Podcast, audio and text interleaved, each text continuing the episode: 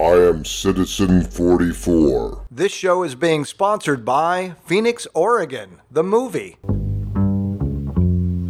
We're all living in a simulation. Some alien race out there using our misery for entertainment. How's the comic book going? It's languishing unfinished. You don't have time because you're working your ass off at Kyle's terrible restaurant. 359, Bob. Cutting it close. You should be grateful that you have a job. Grateful. Maybe I'll join you. I feel like I'm 14 again, drawing comics and needing a ride home. Close your eyes for a minute. I want you to visualize what you'll be doing 10 years from now. Are you serious? I think you've lost your mind. No, you're not visualizing it, Bobby. Come on, close your eyes. I don't close my eyes anymore. I feel like an idiot. You could roll. I remember. It's completely useless talent. Rising Phoenix. Come for the pizzas. Oh. Oh my god. Stay for the bowling. Aliens made you throw that strike. It's my destiny, Bobby. I know it is. Imagine being an owner, drawing your comics whenever you want. Oh, I'm in. Serious? That's what I'm talking about. Bobby? My partner Carlos makes this delicious dough with his hands. Yes. I got 300 scores before, but nobody ever put my pictures in the papers. You should enter our grand opening tournament. You haven't even seen me roll, Huffy. You haven't seen the action on my ball.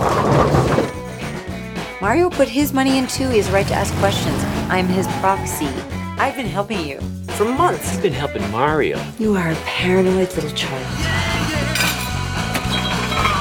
I don't know what to say, Theo. Leaving a lot of money on the table. Nice going. You're going down.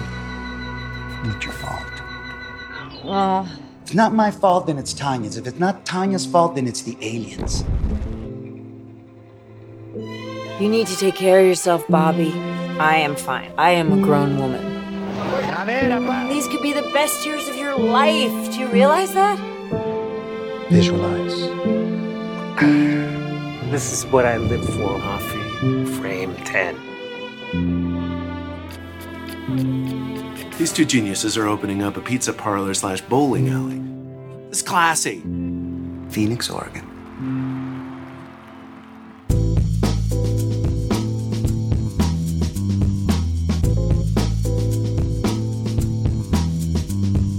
Hey everybody, Mark Ahrensberg here. Welcome to Citizen 44. This is show number 70. I have two guests on today's show, both from the movie Phoenix, Oregon, which is currently playing right here at the Varsity Theater in Ashland, Oregon for a limited time. Super stoked to have co star Jesse Borrego, a veteran actor, producer, has a long list of theatrical accomplishments. Super great guy, a lot of fun. Very lucky to have him on the show. Also, we have Louis Rodriguez. Also was in Phoenix, Oregon, and one of the producers and a longtime friend. So let's get right to it. music. Say the Mexican Institute of Sound. Sound music party.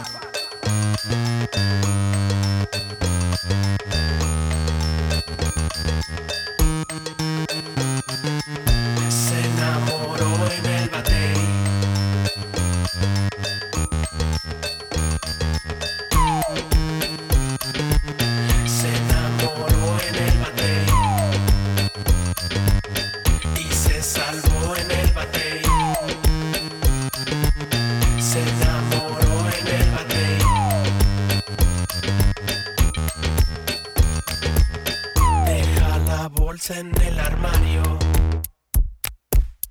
Y siéntate a tomar café. Algo raro está pasando. Y creo que es en el batey.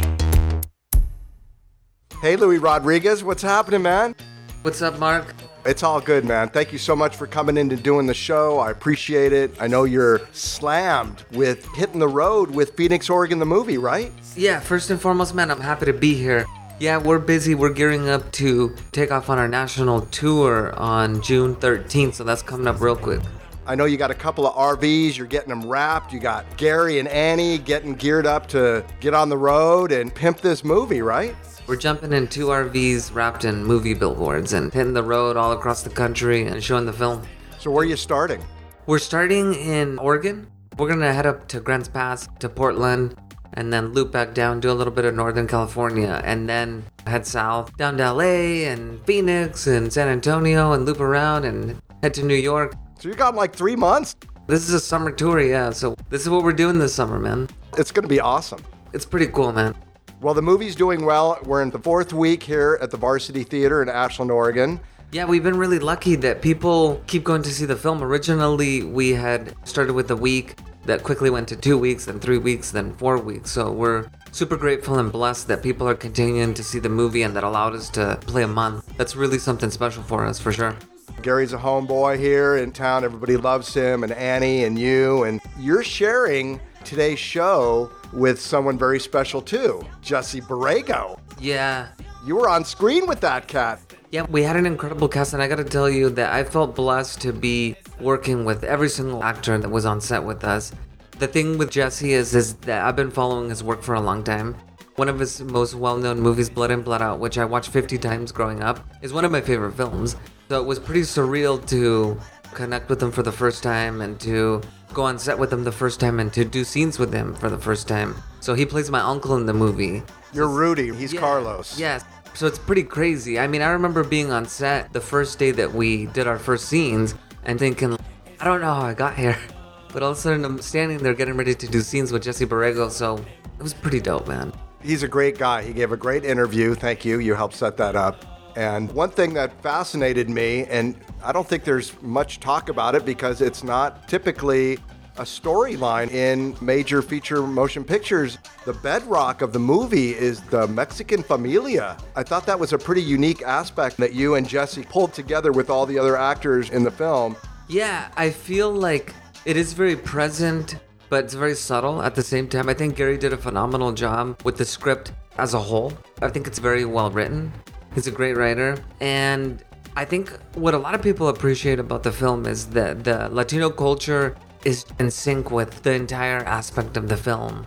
Even the villain. Most definitely, Ray Gallegos is a phenomenal actor. We were lucky that he wanted to come on set and do this project with us. He had just been working on Triple Frontier with Ben Affleck, Oscar Isaac, and all these great actors. So he came on set and did his thing just like everybody else. It was super dope. The Latino aspect is woven in really organically. We just did a four day run in Portland, and we had a lot of Latino people in the audience. They came out for Jesse. They came out for Jesse, man. He has a big fan base, and it was really neat to see people that had been following his career, and they showed up with all kinds of memorabilia from some of his past work, and then they bought Phoenix Oregon apparel. So we're having a good time, and we're trying things out, and it's been working for us so far. And the support that we've been getting from people here locally, as well as Portland, has been really incredible, man. I think we've done about nine screenings, and you can feel the audience connecting with the movie, and people like it, man. It's being received really well, and we couldn't be any happier with how the movie's kicked off. It doesn't feel like you're just going to see some fantasy movie.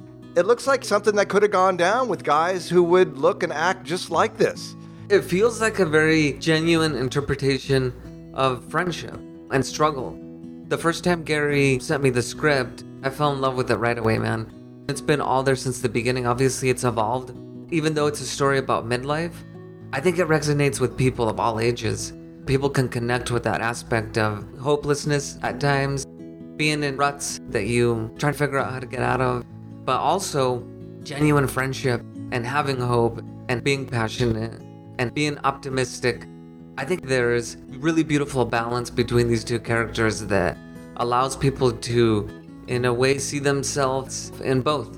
And I think that that's what moved people the most. I think this movie has had the ability to move people and that's a really beautiful thing to see. You're also one of the producers on this movie, so it even brings you closer to the whole process. How did that feel to you being part of a project that has some of your roots involved with it and kind of brings that into the forefront? Did it make you feel differently about being part of this project?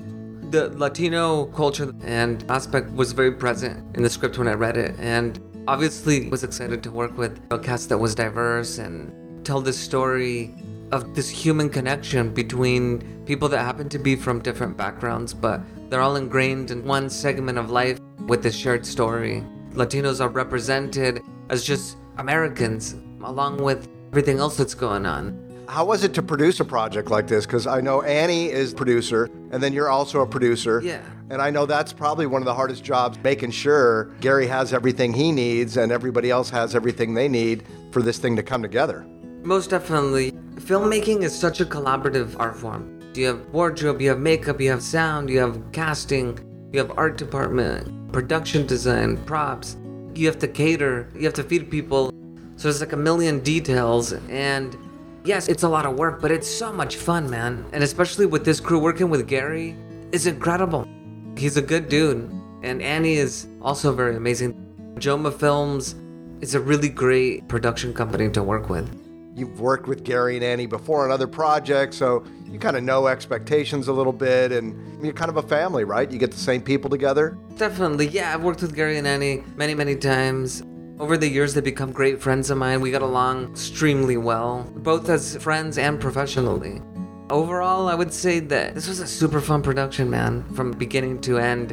And we feel really lucky to be able to do this for a living. Good to see you, Louie. Thanks so much for coming on the show, man. Thank you for having me, man. I really appreciate you. You too, brother. Cheers. All right. Peace.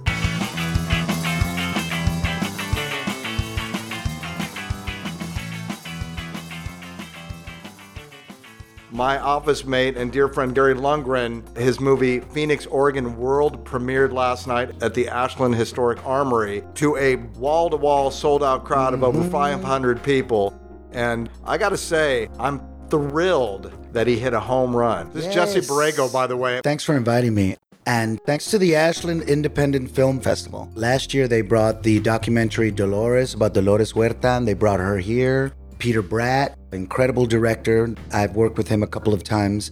They are really opening their doors to independent film and to diverse cultures, really representing their voices in a festival like this. And a lot of times those films have no places to show. Or a lot of the festivals they go to are very culturally specific. And I think it's beautiful. You have a great audience here. So I think in this vortex, this magic place of artistry, it's appropriate that Phoenix, Oregon got its premiere here at the Oregon Shakespeare Festival. I know a lot of times we want our independent film to make it to Sundance or to get to South by Southwest as the new hip festival to be at or to get to Cannes if you're exotic enough. But the reality of it is is right now the entertainment industry and the creation of content is so saturated with all kinds of stuff that it's a meat market and you're competing for that valuation. So it becomes less about nurturing something like Phoenix, Oregon, as opposed to are you good enough? So I think it was serendipity that went all the way around and came back to premiering at the Ashland Independent Film Festival and therefore found its core audience. And I think because of that, it's going to grow by leaps and bounds. An independent always has to, what they say, find its legs. I say with this film, and I tell you, when you say, I'm glad he hit a home run the other night, I knew that.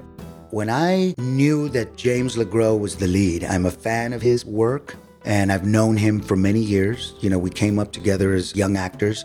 As a matter of fact, in 2017, we were both in the third season of Fear the Walking Dead. Me and James know each other and we love each other's work.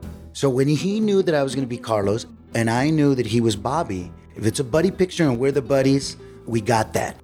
And then I heard that Lisa Edelstein had signed on. Yes, trifecta. Bam, we got this.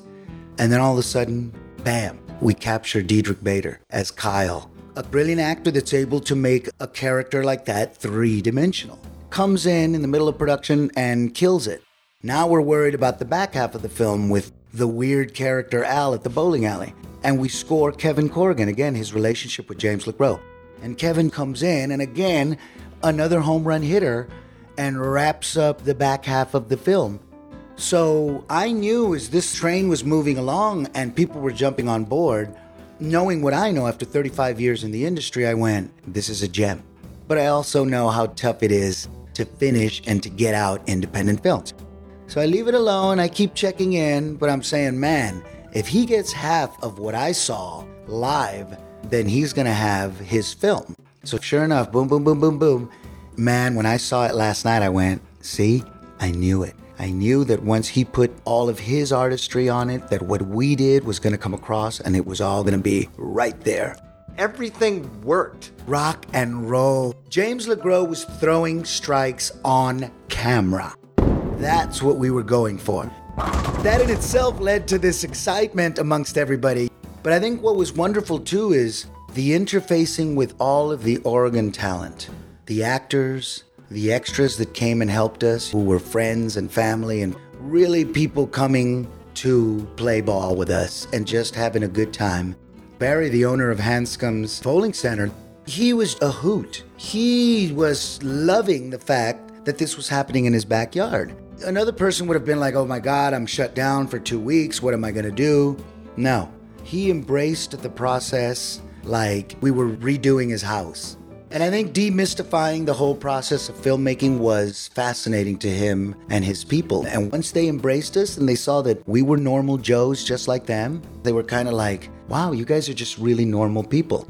And so as we chugged along, it just became more and more love, more and more acceptance of what was going on. And all of that led to this freedom for us as artists to create this world. And I know that as stressful as independent filmmaking is, Christine Vachon of Killer Films always used to say it's a controlled crisis. Gary says we're going to war. Diedrich Bader said the same thing. But I think when you all buy into a vision and you're also having a good time, then you tolerate those things that would make other people cringe and step away. And I think then that's where the magic happens. That's when possibilities occur. I always liken it to capturing lightning in a bottle. And you're trying to see how many bottles you can get of lightning so that you can go back in the editing room and put it all together. When you saw the panel earlier today, there was so much love being given to them by the Oregon film community, by the people at large, by the extended family. It was kind of this camaraderie and understanding of people that have a higher vision. And so I think they've always kept that feeling that, hey, we're trying to do something here, but we have to be enjoying ourselves. I'm so happy for them and I'm so happy for this film. And I'm going to do everything I can to keep it rolling all summer because I would really like to see them not only make their investors' money back, but I would also like to see them get more people to see it. Get as many people as I can to go see this. Jesse, how did your acting career begin? I started in the 80s on a television show called Fame with Debbie Allen and Janet Jackson about a school of performing arts based on the uh, Alan Parker film Fame. And me and Janet were the new kids. So they spun it off into a TV show, and in 84, I was one of the new kids. But it became hugely popular overseas. And for the last eight years, we've been doing reunions. We did one in LA, and this year we're doing one in the UK. I have other films like Blood In, Blood Out, Con Air, and Fear the Walking Dead that have huge fan bases. So whenever I do those memorabilia signings, I come across all kinds of fans of mine, and they always ask me, well, what's next? So for the past year, I've been saying, I've got a film called Phoenix, Oregon coming out. Come on out and see it. And they're like really intrigued by the name, Phoenix, Oregon, and by the fact that I'm playing a pizza chef. They go, What? Do you know how to make pizza? And I go, no, but I didn't know how to paint in Blood In, Blood Out, and I played a Chicano artist, so. You were tripping out a little bit about pounding the dough, weren't you? Yes. That there is my perfectionism as an actor.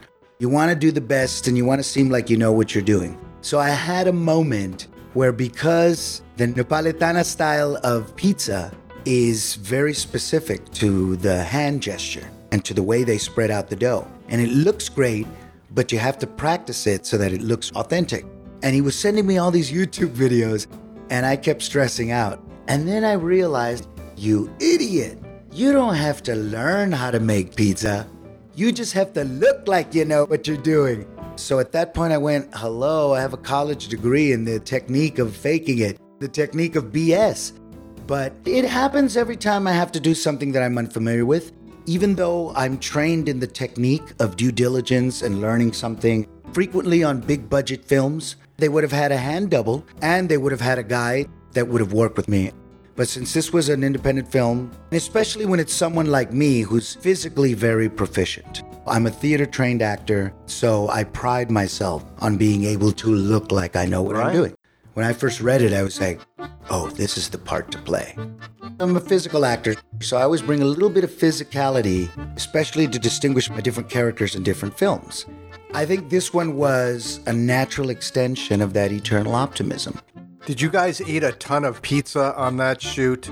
I didn't because I'm vegan. I had to fake a lot of stuff, mouth chew a lot. The good thing is that Carlos didn't eat too much because the whole thing was that he wouldn't taste his pizzas. So it wasn't until the last scene with the family that he actually puts a pizza in his mouth. I'll tell you a secret. You realize we shot those two cafe scenes at the same time, the beginning one and the end one. So I had to tell the entire story in one day of shooting. It was one of our first days. You look like you felt comfortable being vulnerable and feeling safe that your compadre over there's got your back. That's exactly what it felt like. It felt like you could do no wrong. But that made you buy into the vision of Gary's narrative. We're talking, of course, about Gary Lundgren, the writer and director of Phoenix, Oregon, the movie. Yes. And I think that knowing that as artists, all of the actors understood that camaraderie, that it was heading towards a specific narrative, and that there had to be these ideas of conflict that had to be resolved. But that's what we do as storytellers. You know, we find the conflict, we find the boundaries, we create them so that we have things to overcome, obstacles to overcome. And that's the beauty of the human narrative. That's the joy of the human condition to overcome those things. Saw a great film here at the festival, a film that had won the Jury Sundance Award, The Infiltrators. And those two filmmakers, Alex Rivera and Cristina Ibarra, are friends of mine. Cristina actually went to the UT Film School with my brother James Borrego, who's now the new film teacher at San Antonio College in my hometown of San Antonio, Texas. Having seen her grow as an artist and as a young filmmaking student to the point where they've made this narrative, their obstacles were trying to tell a story that doesn't have any Hollywood budget behind it. A story that needed to be told about these dreamers that are infiltrating these ICE facilities to try and get some of these individuals help and actually getting themselves as undocumented individuals themselves, getting themselves arrested in order to be able to do this because of their lack of fear now of this systematic pressure. Was a beautiful story and it was a true story. But how did these filmmakers do that without a big budget?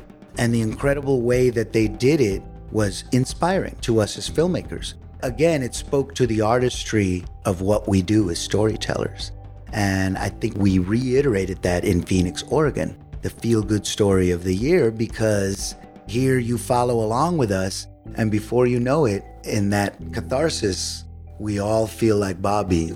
We all feel like Carlos. We all feel like Tanya. we breathe that sigh of relief that we have family, that we have someone to invite us back to the dinner table. One of the fears, I think, of independent filmmakers is that they go, What if it doesn't go anywhere? What if it doesn't see distribution? And I sat there and I told Gary a story. I go, As much as everybody loves that film, Blood In, Blood Out, Taylor Hackford film, Hollywood Pictures at that time, because of the LA riots, decided not to release the film. So after four years of development, two and a half, three years of production, $30 million, they were ready to take a loss. All of this passion, the writer, Jimmy Santiago Baca, the actors, me, Benjamin Bratt, Ving Rhames, Billy Bob Thornton, Mykelti Williamson, on and on, incredible talents and all of the passion that we put into this film. Bill Conti did the soundtrack. All of this energy, and it sputters out. And in a minute, Hollywood Pictures is ready to take a loss. This movie will never be seen. And if it wasn't for Jeffrey Katzenberg and Taylor Hackford being an Academy Award winner for Officer and a Gentleman, it would have never been theatrically released. But because of who they are, they were able to release it. However, it was deliberately done so that it did not have the success that they needed. And one of the big things they did is they changed the name to Bound by Honor. It had been promoted as Blood In, Blood Out. So it was obvious that they were doing that in order so that it didn't get its numbers. And when it went to video, and it was still VHS, no DVD, pay per view changed the name back to Blood In, Blood Out. It caught on. And once it caught on on video a couple of years later, and then DVD, the director's cut, it kept building. Now, 25 years later, generationally, internationally, it is probably the most successful flop for Hollywood pictures. But the film itself got seen. I thought that no one would ever see it. Now, everyone mentions it.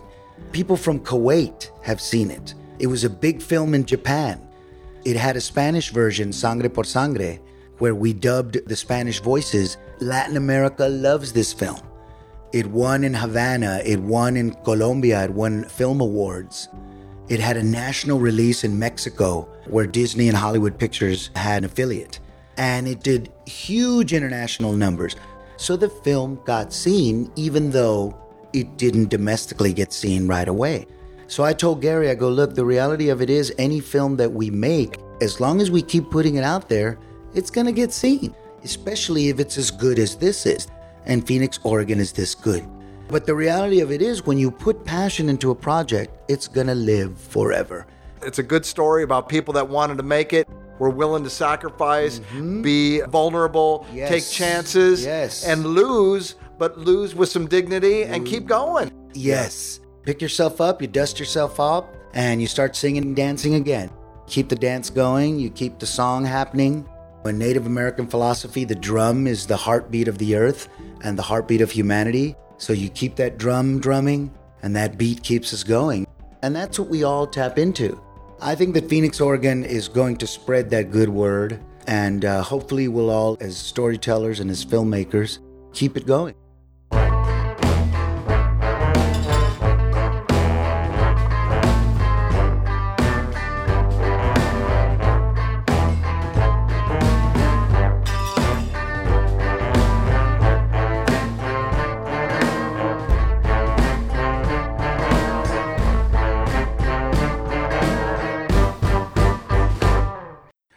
G is our producer, but Luis Rodriguez himself is a beautiful human being that has this sense of family. So even as a producer, he's got these crew members that he works with all the time that love him because he treats them like family. He doesn't beat them up.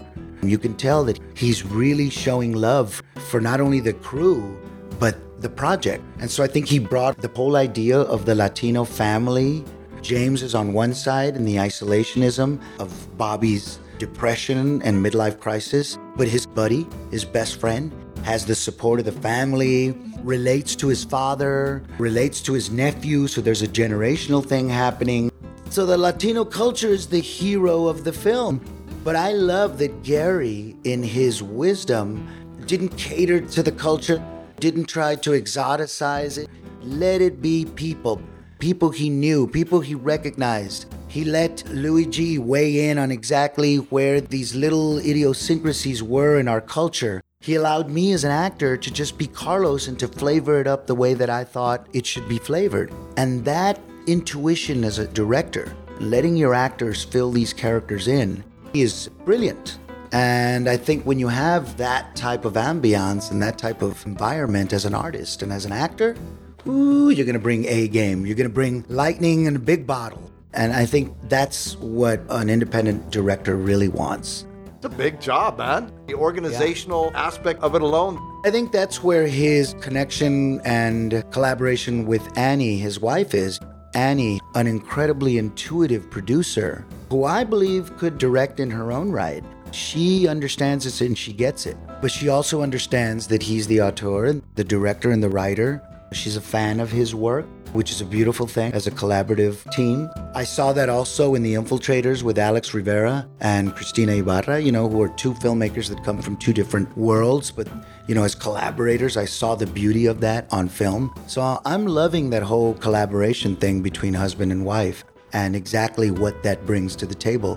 But I think that in her own right, Annie, as a producer, understands the process and understands that big job that it takes to do this. So I think she takes on a lot of that so that he can be, in those moments, just the auteur and just the artist. In a town full of divorced people, they've been married longer than just about anybody I know.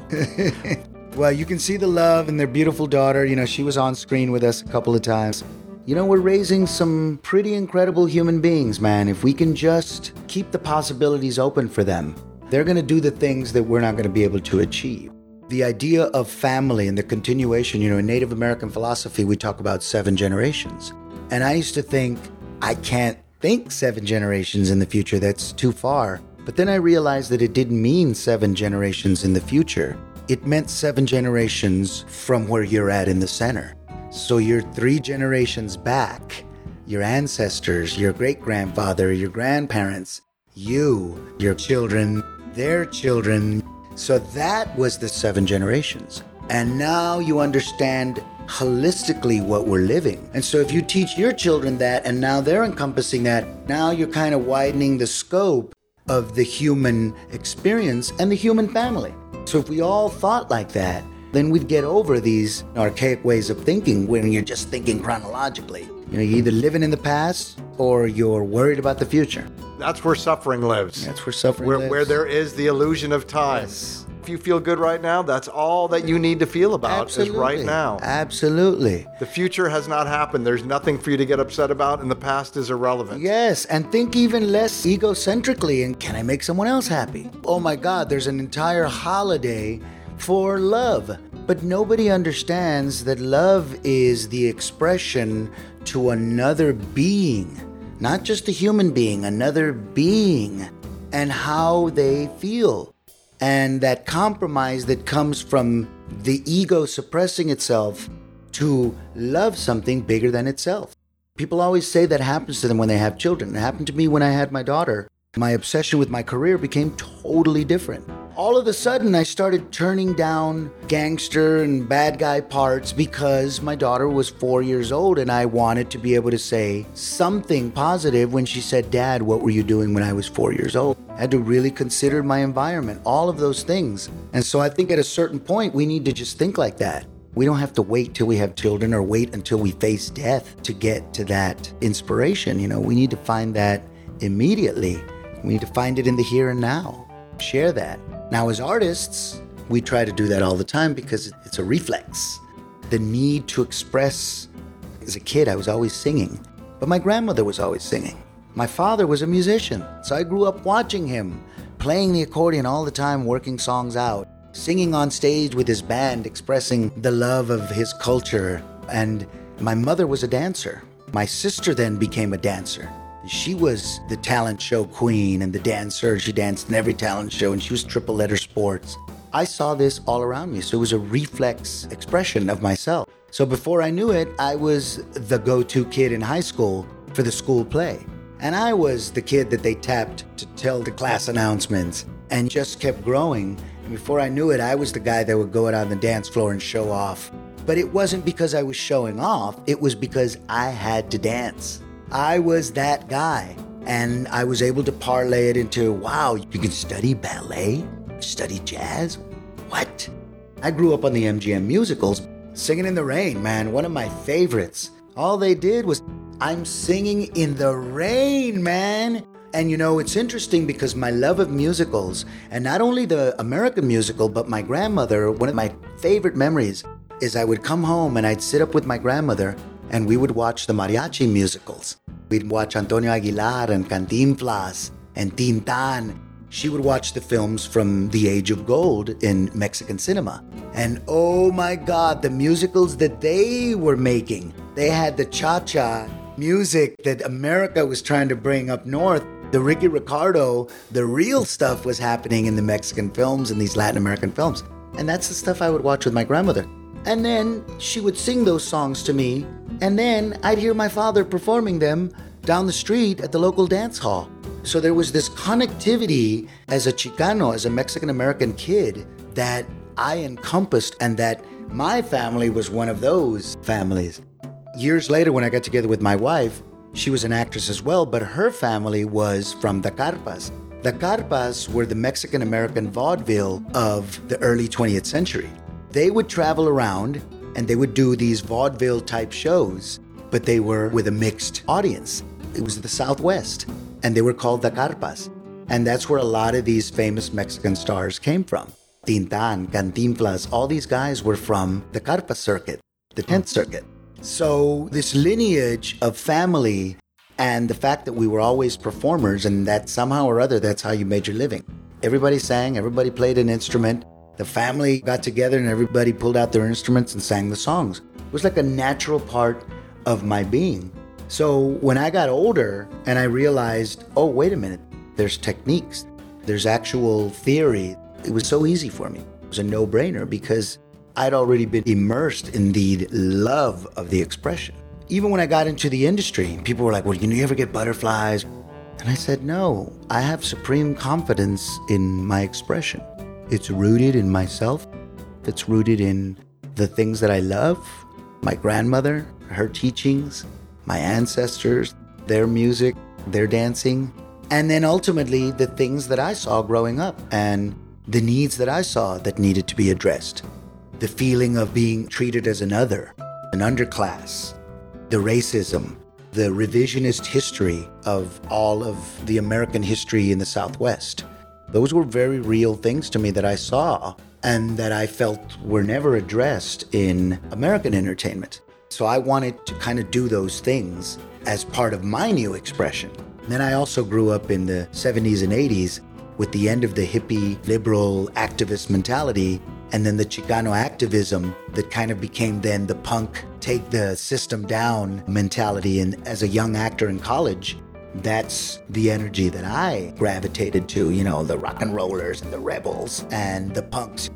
And so all of that blended in my aesthetic and synthesized into what I've been able to do in my career. And I've been very lucky to have played real American Latino characters, not always immigrants, not always bad guys. I've even gotten to play American heroes that were anti American at the time. Tecumseh. Tecumseh, the Shawnee warrior that tried to unite all the Native American tribes during the late 1700s, early 1800s. He fought with the British against the United States, who were then the very young 13 colonies. In playing that character, I learned a lot about the struggle of the early Native Americans against the expansionism of the European colonies, all of them, and how systematically, as much as there was nothing but Native Americans in this land, they were being squeezed by all these ideologies of countries and kings. And so they were constantly being played off against each other because, really, once you destroy and destabilize their culture, then it's easy to expand well, they were the original refugees, weren't they? Were the original refugees, yeah, in their own land. But studying Tecumseh and realizing such a visionary leader, and the fact that he had learned from visionary leaders, and that after him, visionary leaders came on, I felt very lucky again as an actor to have portrayed a character like that in such a well known film. It was a TNT release. Back in 95, they did a series of five Native American films, so it got a lot of play. Again, as an actor of color, not being on the A list, how do you get to do that? So I think I've been very lucky in my career and I can talk about these characters and be proud of them. And now at my age, to be able to do something like Phoenix, Oregon, and be able to talk about a character like Carlos and the beauty of the Latino culture in this film and the fact that it's an American film. Again, Gary is showing humanity at its finest. Even the a-holes in the story are lovable. And they all have a moment of recognizing that and reversing their egos in their lives. It's great. I love that. That's beautiful writing, man. That's human writing, and we need that. We need that more and more, especially now that Hollywood is really going towards that adolescent perspective of an all powerful being saving us. That's the answer. And even though we in the industry, as artists of color who have been in the industry, we understand the dynamic and we understand the system. It really is consumerism and it really is wealth generation. So, in all of that, you see the regurgitation of intellectual property. The acquiring of Marvel means that now they have to regurgitate these stories. So, of course, you're going to have a million and one formulaic stories about these super beings who somehow or other, no matter how human you make them, Deadpool, all that, it's still the same thing. They're all powerful super beings. Comics had already evolved past that in the late 80s. They were already going to the graphic novel. Case in point, when I go, How's your comic going to Bobby? He goes, It's a graphic novel. Because it really is. The comics were those infantile ideas. But the reality of it is, is it can only go so far. No matter how human you made Peter Parker, it can only go so far. Once you got into the graphic novel and the evolution of the comics and animators at that point, oh, it was beautiful. And the storylines had nothing to do with these super beings other than as a departure point. That's where the Watchmen came from. The Watchmen. Those were the ones that we started reading, if you even stayed in that genre. Well, those became more human stories than superheroes. Yeah. When I read heavy metal, I mean, the stories were great, but I was there for the art. And I was moving beyond the narrative, which was still kind of adolescent, to the bigger picture, which was, again, the artistry. And then in the more adult graphic novels, it was the fantasy and science fiction that I was reading in my literature anyway. So you still had to go back to literature you still had to go back to high art. You still had to go back to movies that meant something to get past all of the crap. Now we've come full circle, and that's the big dollar. I'm not an optimist. I'm not a pessimist. I'm a hopefulist. I hope we get through this I shit. like That's it, hope hopefulist. I'll take through it. that. I'll take that. I'm an optimist because the best thing that I learned from the documentary I Am is that when you get to 51%, it'll tip. I believe we're at 50 50. I have the hope and I have the inspiration that we're going to get to 51 going in the right direction. So, the end of it, inclusive with that, was that love was a stronger vibration and that somehow or other we've been duped by the power structures. Back in the day, they asked a well known industrialist at the beginning of the Industrial Revolution, it was already pollution starting and everything else, and they asked, What's the problem with the world today? And he said, I am. And nobody understood exactly what he was talking about. Now, with global warming, the type of leaders that we have, they should watch that documentary and realize that that's their answer. What's the problem with the world? I am. They have to make that realization. But we can't wait for them to make that realization. We're the 51%. Let them be the bucks that rut and fight, man. I am the one who needs to do something yes, about take this. Take responsibility for what's happening. And that's one beautiful thing that I saw here at the Ashland Independent Film Festival. I saw a lot of people really wanting in their hearts to realize that I am.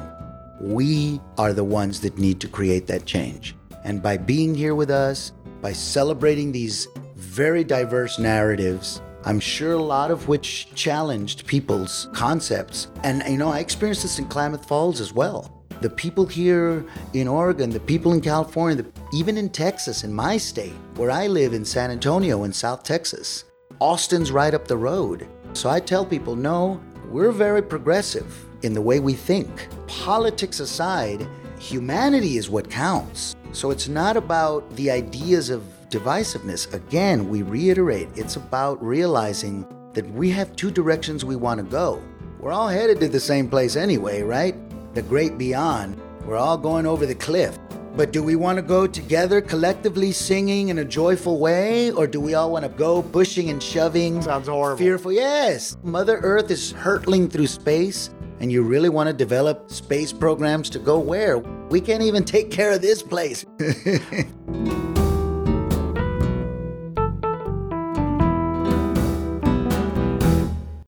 I'm always trying to be that 1%. So if we're 50 50, I'm always trying to be that 1% that's going to take us in that direction. Holding out for a role like Carlos in Phoenix, Oregon is part of that because every season I see two or three new shows, Netflix included, that I know I'm never going to be a part of because I know that the five characters that they may want me for are characters that I'm not going to relate to the material. I don't agree with the perspective of it, and I can't relate to the character. That's not the character that needs to be portrayed.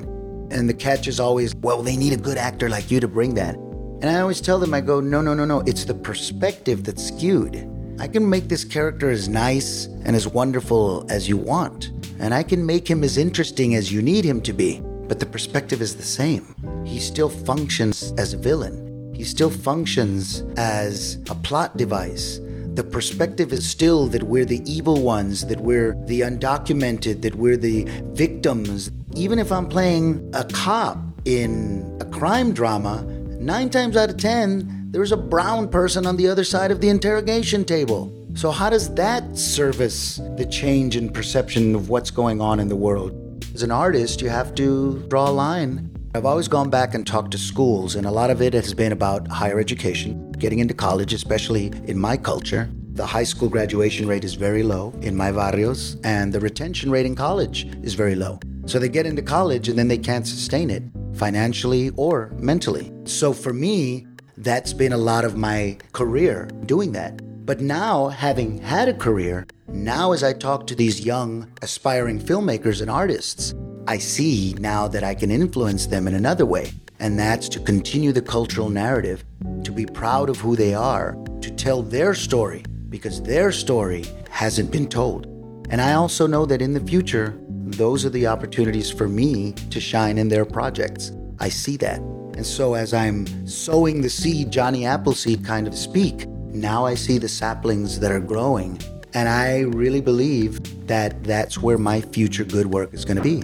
Now I've taken on that role as a producer to try and make those projects happen.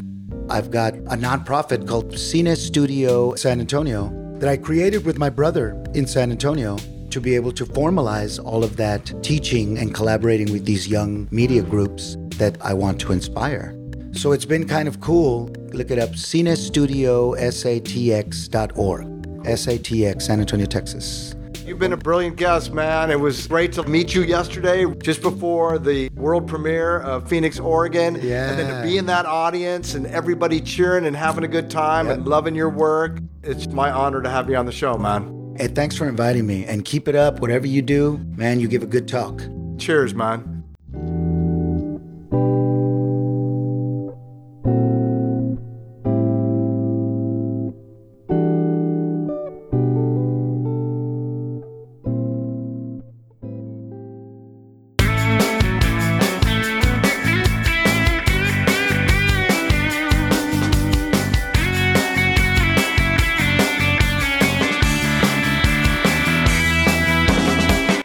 That's the show. I hope you enjoyed it.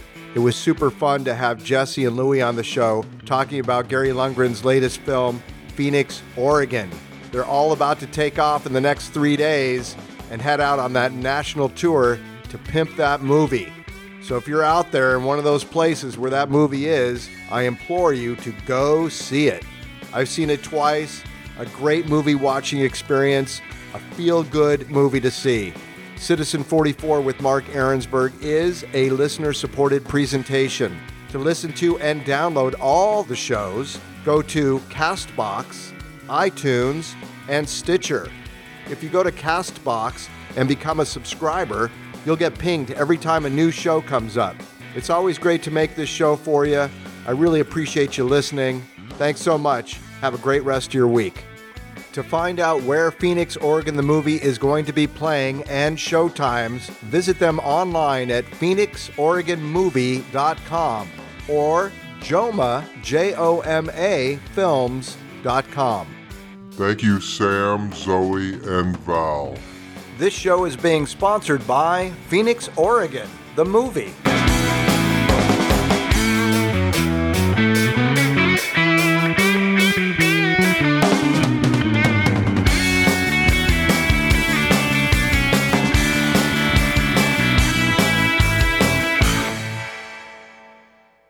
whatever you're doing is not working, there's one way you can change that, and that's to change what you do, change what you do, change what you do, change what you do, change what you do, change what you do, change what you do, change what you do. Yes. I am Citizen 44.